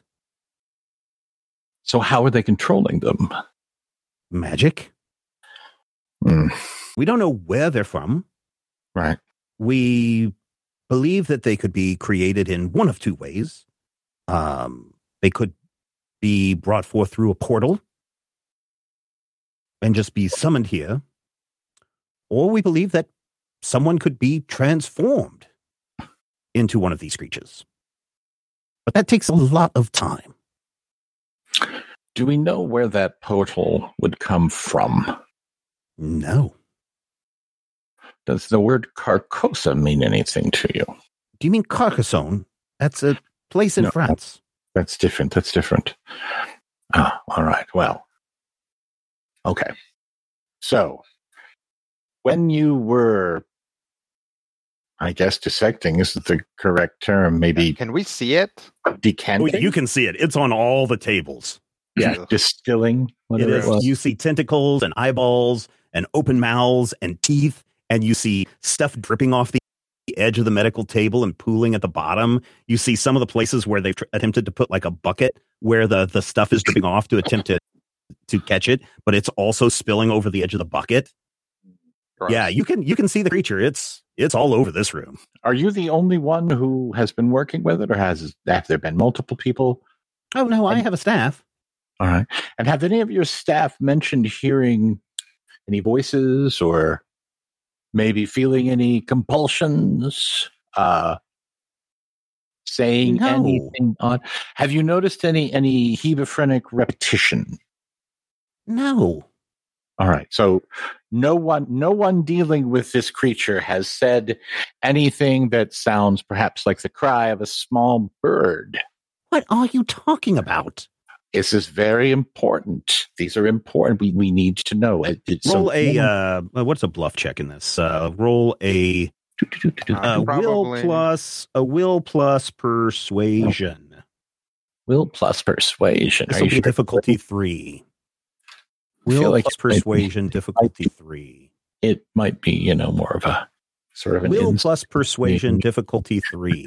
Do we have any momentum? You have one Uh, moment. yeah, Um, honestly, grab it. all right. I I'll mean, you try it. literally can't make it. That's true. Ah, that's pretty close. Yes, I got two successes. Do you have uh, focus that would apply? Because that too. is- a little, a little. Uh, What's I'm that? off-putting. I'm, I'm, I'm a little off-putting. Is this is Yeah. Um, density factor there? he, I guess, is going along with you. He, you've got this wild look in your face, Yeah. um, which is already a little unsettling. But he's going along with you for now. But he still doesn't. He thinks that what you're talking about is nonsense. Okay. And were there any symbols or anything anywhere on the creature's person or I don't know No. if it has any anything. No, it's just a thing. All right. Yeah, if you want to look at the parts, you feel free to look at the parts. Well, I mean, they're they're sludge. I mean, they're What decaying. would I what might I roll to know if that sludge is meaningful sludge? uh, reason plus medicine. Reason plus medicine. Okay. Any difficulty idea? two. Difficulty two. Oh, that might be doable. But we don't have any momentum, so And you also don't have any, none of your focuses in medicine would work here either. they wouldn't do anything. Okay, No. I didn't figure they would. One success. You do not. Oh. So yeah, you look at this, you look at the parts, you look at them, and the eyeballs stare back at you. This Mm. dead look and dead look stares back at you. The tentacles are lifeless now. The sinewy bits are. You can tell that there's rapid de- decomposition going on here. Mhm. But that's about all you can tell. There's nothing that would say that this is, you know, where it originates from. There's nothing here that tells you what it is. You can make out like blood vessel, you know, veins, arteries. You can make out, uh, you know, gullets that lead to a stomach area. Mhm. But of course, you know, you can't tell where the stomach is because the thing is, you know, spread across the entire room. Apart, yeah. So, But yeah, it- so I mean, it looks like a combination of human stuff and stuff you've not seen before, but it's somewhat familiar. Uh, why don't you also take a will plus resilience test difficulty two? Ooh, I wonder if I'm going to get at that. There's my will. I suppose that makes sense, alphabetically speaking. So I'm looking at this and it's trying to drive me insane. Oh, good. Two successes. Good, very good. So you get one momentum back. Or what did I say? That was two two difficulty. Okay. Yeah, Yeah. So you are okay. You're numb to this to this horrible stuff. You uh you know in your um past days you have seen some horrible things. This doesn't look like any of that horrible stuff that you've seen before, but it seems adjacent to that. You can tell that this is not natural. You can tell that uh something had to be done to either create this creature or bring the creature forth but um your courage and your and your past experiences are keeping you from taking any mental mental stress Damn it. Okay. Do I, and this is this is me asking out of character, do Okay. I know and or believe that this is transformed humans, or is this just some teratomatic monster that resembles human flesh? That part you can't tell at this point. Okay, and I don't know for But sure. But it does look, I mean, that looks like a human eye. That looks like a human mouth. That looks like human human muscles, Mhm. but human muscles don't turn into tentacles and humans tend to not have 10,000 eyes and 5,000 mouths and millions Wait. of teeth. you don't have millions of teeth. Not on me. So yeah, uh, Doc is very, very intent on studying this creature and getting absolutely nothing out of it. But um, it's probably I mean, you have more you have more information than you have. Now, keep in mind, Yeah. and this is Stephen the GM talking to Matthew the player. You Right. had a lot of other questions that you had uh, spewed onto the librarian who Mhm. would not have known those questions. You are Mhm. now with somebody who might be in a position to answer some of those other questions that you had. okay.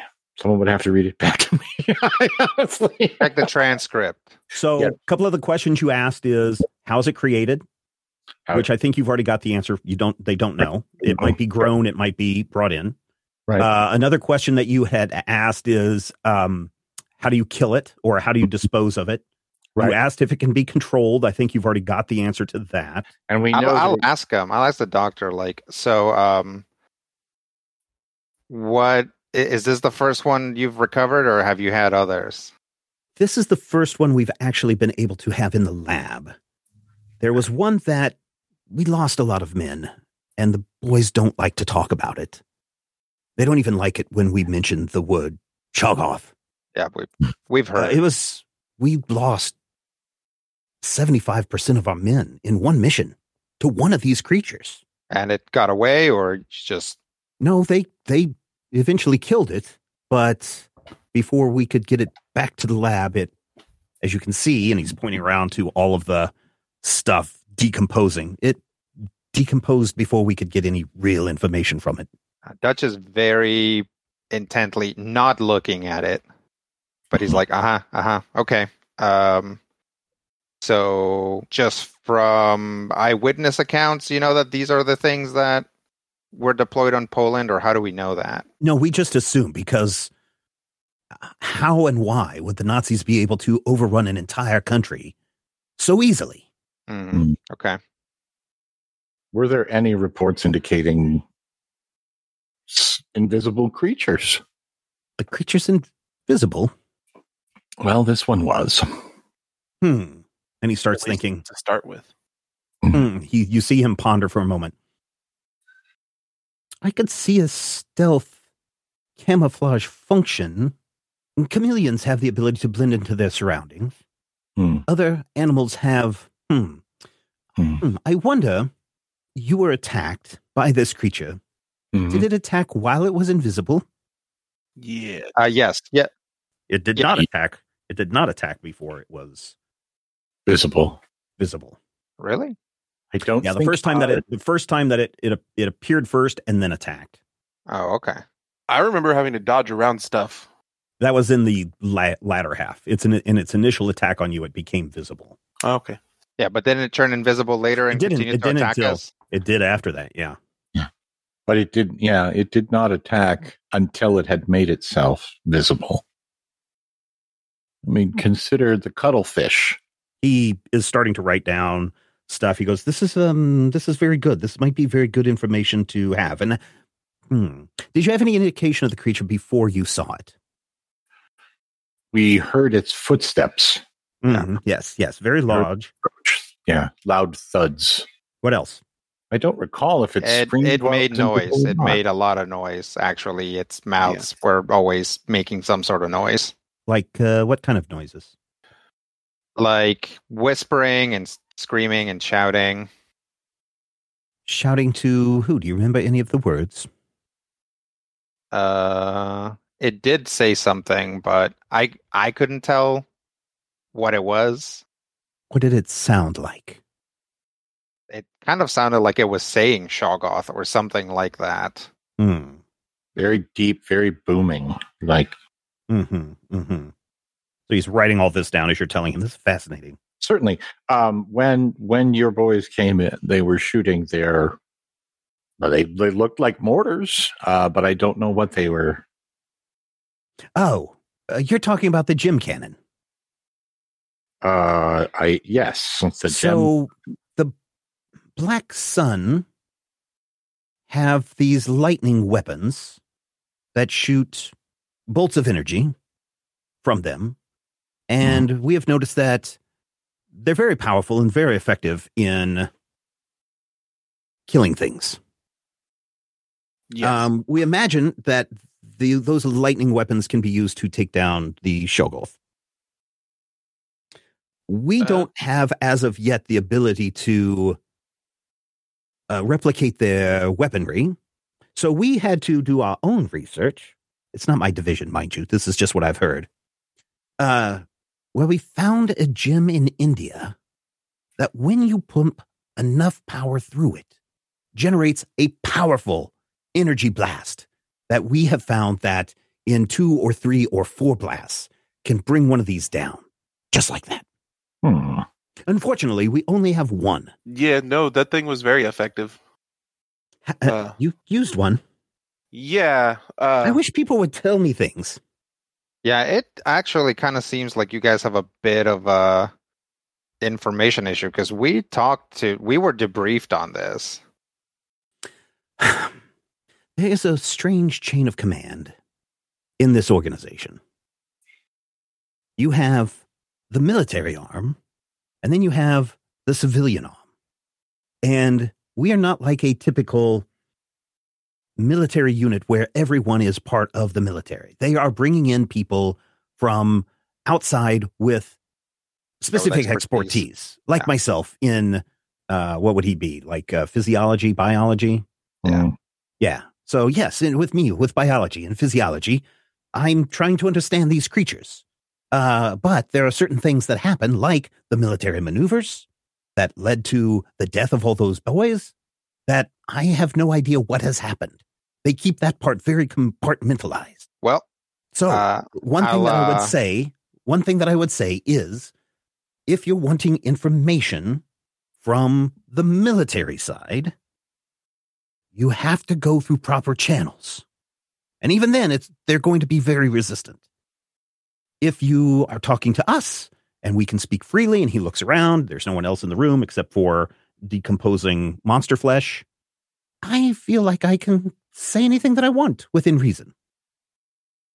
uh, Dutch will like point at Doc and be like, "Well, there's your new best friend because we're getting sent on these missions, and we've already seen all kinds of stuff. So you guys should definitely touch base afterward."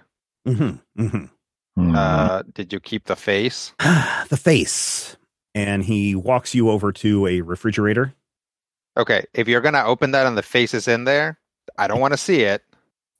I'm just asking you if you kept it and if there's any way that somebody could potentially identify what it like if it was a real person. Uh, the face was. And he looks at the others. Any of you want to see it? I Yeah. do. oh, Yeah, I had Dutch- enough of it Dutch when it will, was like- trying to kill us. Yeah, Dutch will like just step in such a way that like you know when you open the the door, like he'll like the door b- will be between him and the fridge. It's like if you guys want to look at it, that's fine. I just I just don't want to look at it. Yeah, we'll, totally we'll be over here. I want to see this. Okay, Matthew, roll a will plus uh, observation, difficulty two.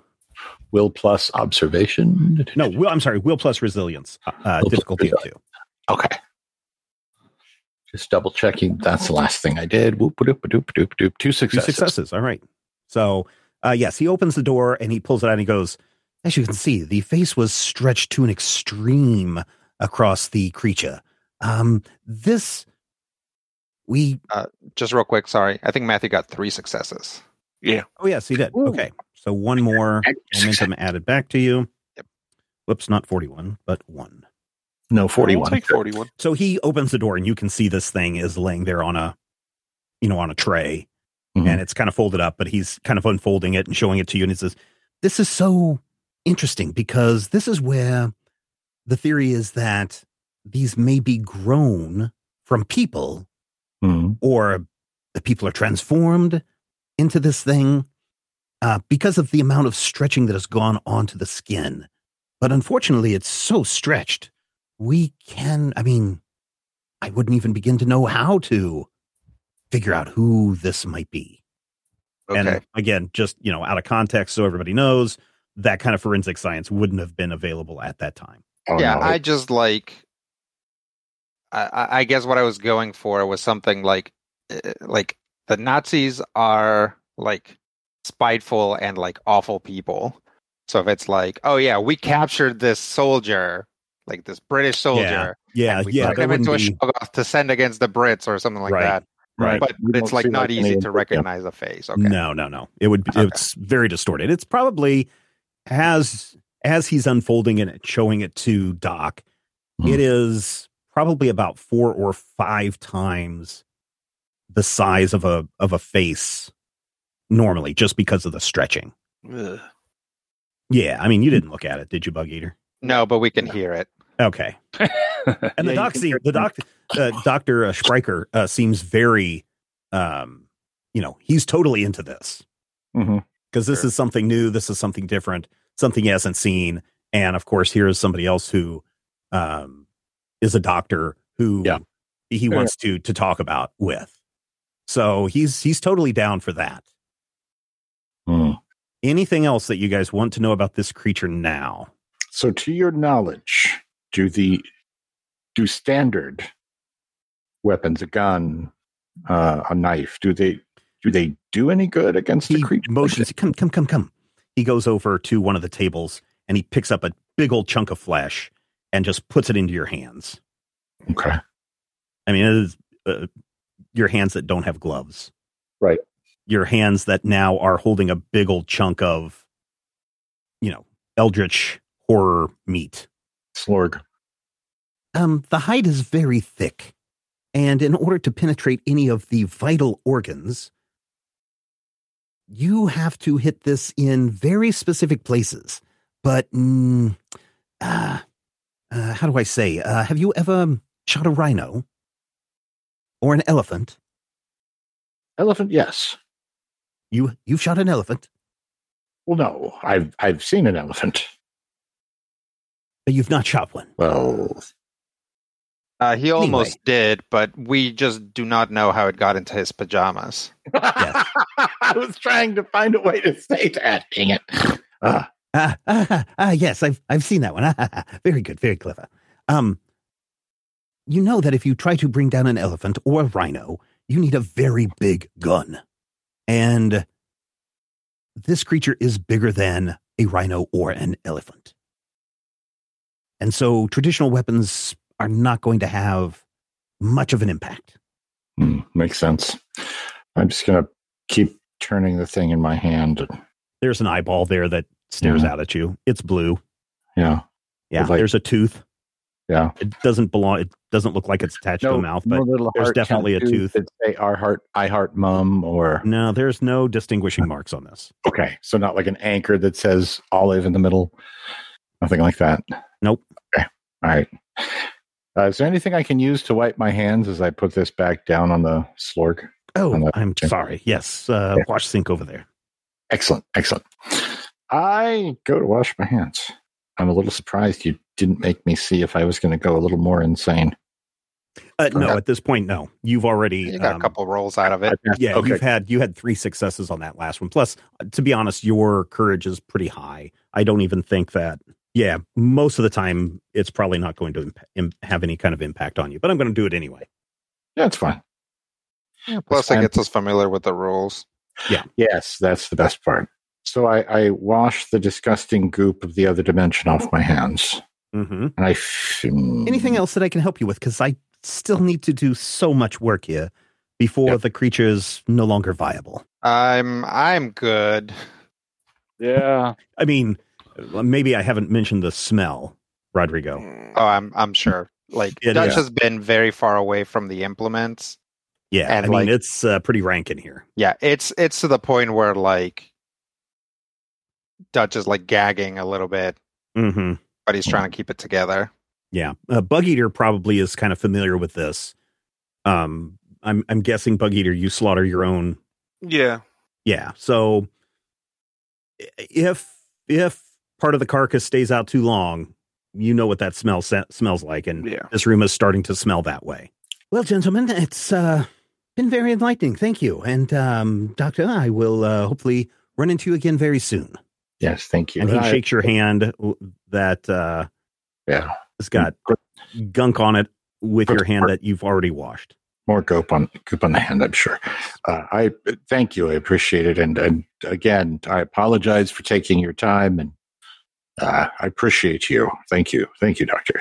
Mm-hmm. Toodaloo, Toodle pip. and off you go. Yep. And we leave. Anybody need to get any fresh air? Uh, yeah, Dutch is definitely going straight out the door. Okay. You go down five flights, you make it outside, you inhale a lungful of air. Now, you guys Ah. have been you guys have been a, a group for a while. Do you feel like you know each other well? Um,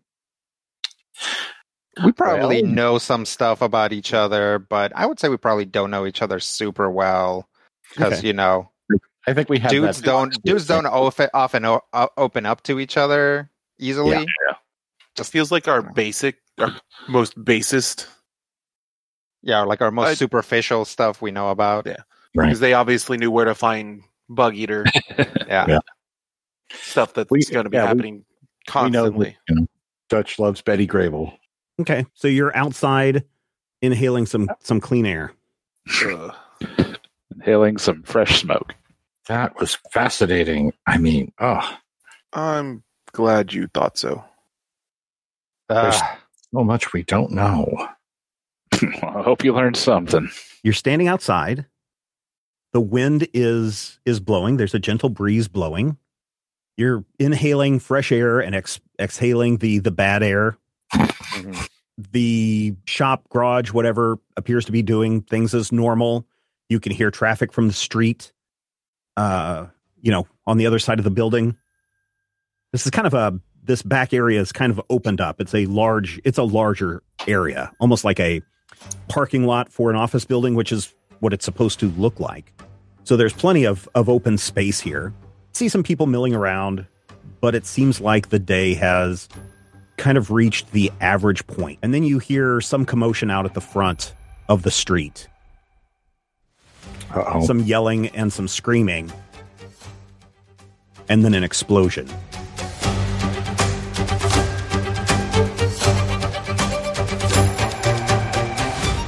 Critical Hit Punch All Nazis is a production of Major Spoilers Entertainment and was produced and edited by me, Stephen Schleicher. If you would like to get a behind the scenes making of this episode, be sure to check out the GM Roundtable Achtung Cthulhu edition over on our Patreon page, patreon.com slash major spoilers. It is always an interesting and fascinating look at the behind the scenes making of this very episode. Sometimes I'm talking with players, sometimes I'm talking with Dr. Bradley Will, but it is fascinating. This week we had a number of patrons who got named as NPCs in this episode. In addition to the already named Brigadier, our very own Ingrid appeared as the Brigadier's secretary. Fisher Millard was the soldier who bummed a cigarette, and Mark Spiker was the good doctor. Thank you all for your continued patronage. And, dear listener, if you would like your name to appear as an NPC in future episodes of Critical Hit, become one of our associate producers at patreon.com slash major spoilers. Finally, we want you to record yourself doing your very best uncritical Hit and send it to us at podcast at majorspoilers.com, and your voice will join the growing chorus of fans just like Hannah J. or Hannah J., who appeared at the beginning of this week's episode. If you have questions or comments, jump into the Critical Hit Discord channel. You can find a link in the show notes, and joining is always free. And in this day and age, free is always good. Thank you again for listening, and here's hoping all of your dice rolls are critical hits.